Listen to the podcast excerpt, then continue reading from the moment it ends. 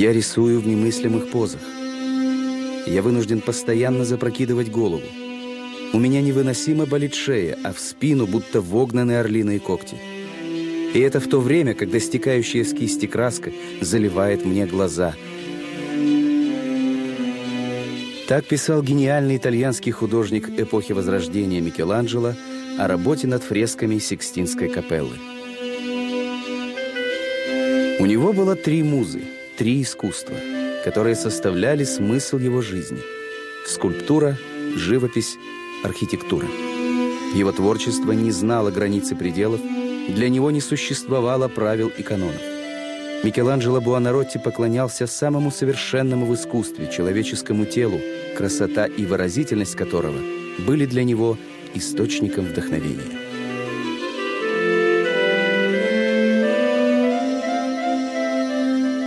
13 лет отец отдал его в ученики к художнику Доменико Герландаю – но уже через год талант мальчика заметил правитель Флоренции Лоренцо Великолепный, и следующие два года Микеланджело провел в садах Медичи, художественной школе, основанной Лоренцо. Гениальный юноша практически самоучкой освоил мастерство скульптора и так умело копировал античные статуи, что их невозможно было отличить от настоящих. Рассказывали, что один из его приятелей, Пьетро Ториджано, так завидовал таланту Микеланджело, что ударил его и сломал нос, навсегда обезобразив лицо.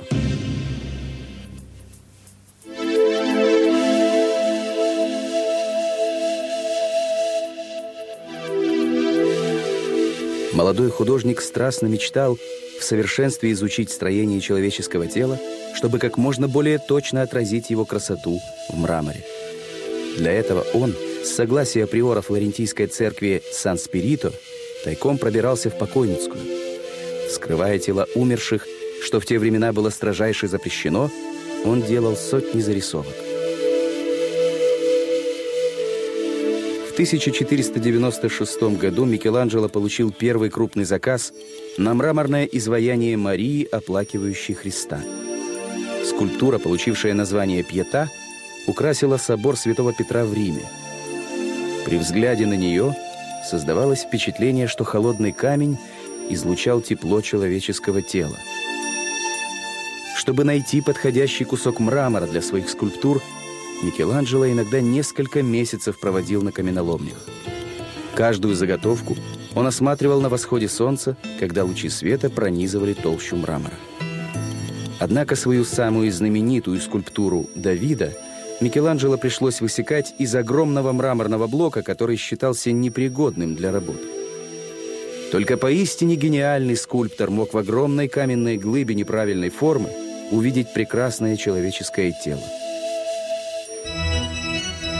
В 1508 году Микеланджело получил заказ на роспись фресками свода Сикстинской капеллы при Папском дворце в Ватикане. Считая себя в первую очередь скульптором, он взялся за эту работу неохотно. Следующие четыре года стали для Микеланджело настоящим адом. В одиночку он расписал более 600 квадратных метров свода. К тому же Юлий II, несмотря на свой преклонный возраст, все время порывался подняться на леса и проверить, как работает художник.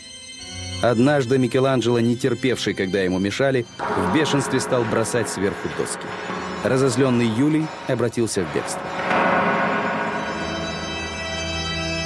И произвела земля зелень, траву, сеющую семя породу я, и древо, приносящее плод, в котором семя его, породу его.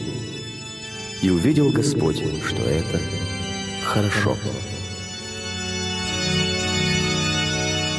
Спустя 20 лет Микеланджело продолжил роспись Сикстинской капеллы.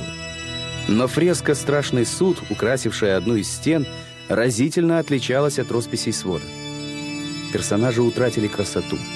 Их позы и жесты дисгармоничны. Мускулы гипертрофированы. Даже Иисус похож на могучего античного бога, олицетворяющего возмездие.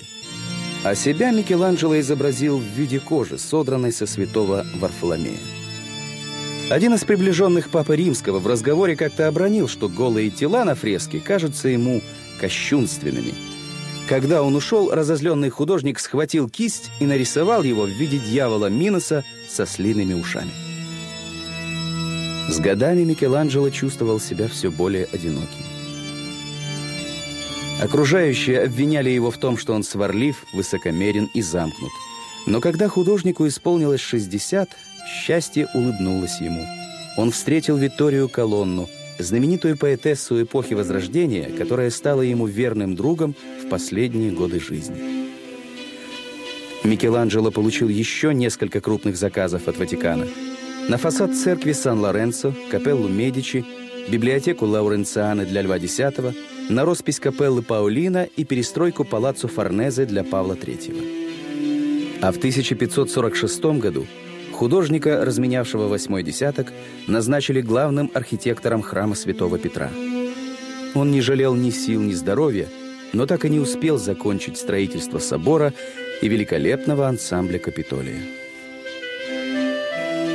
Он не создал художественной школы, не передал свое мастерство ученикам, но оставил потомкам свои гениальные творения, перед которыми вот уже более четырех веков склоняет голову каждый, кому посчастливилось их увидеть.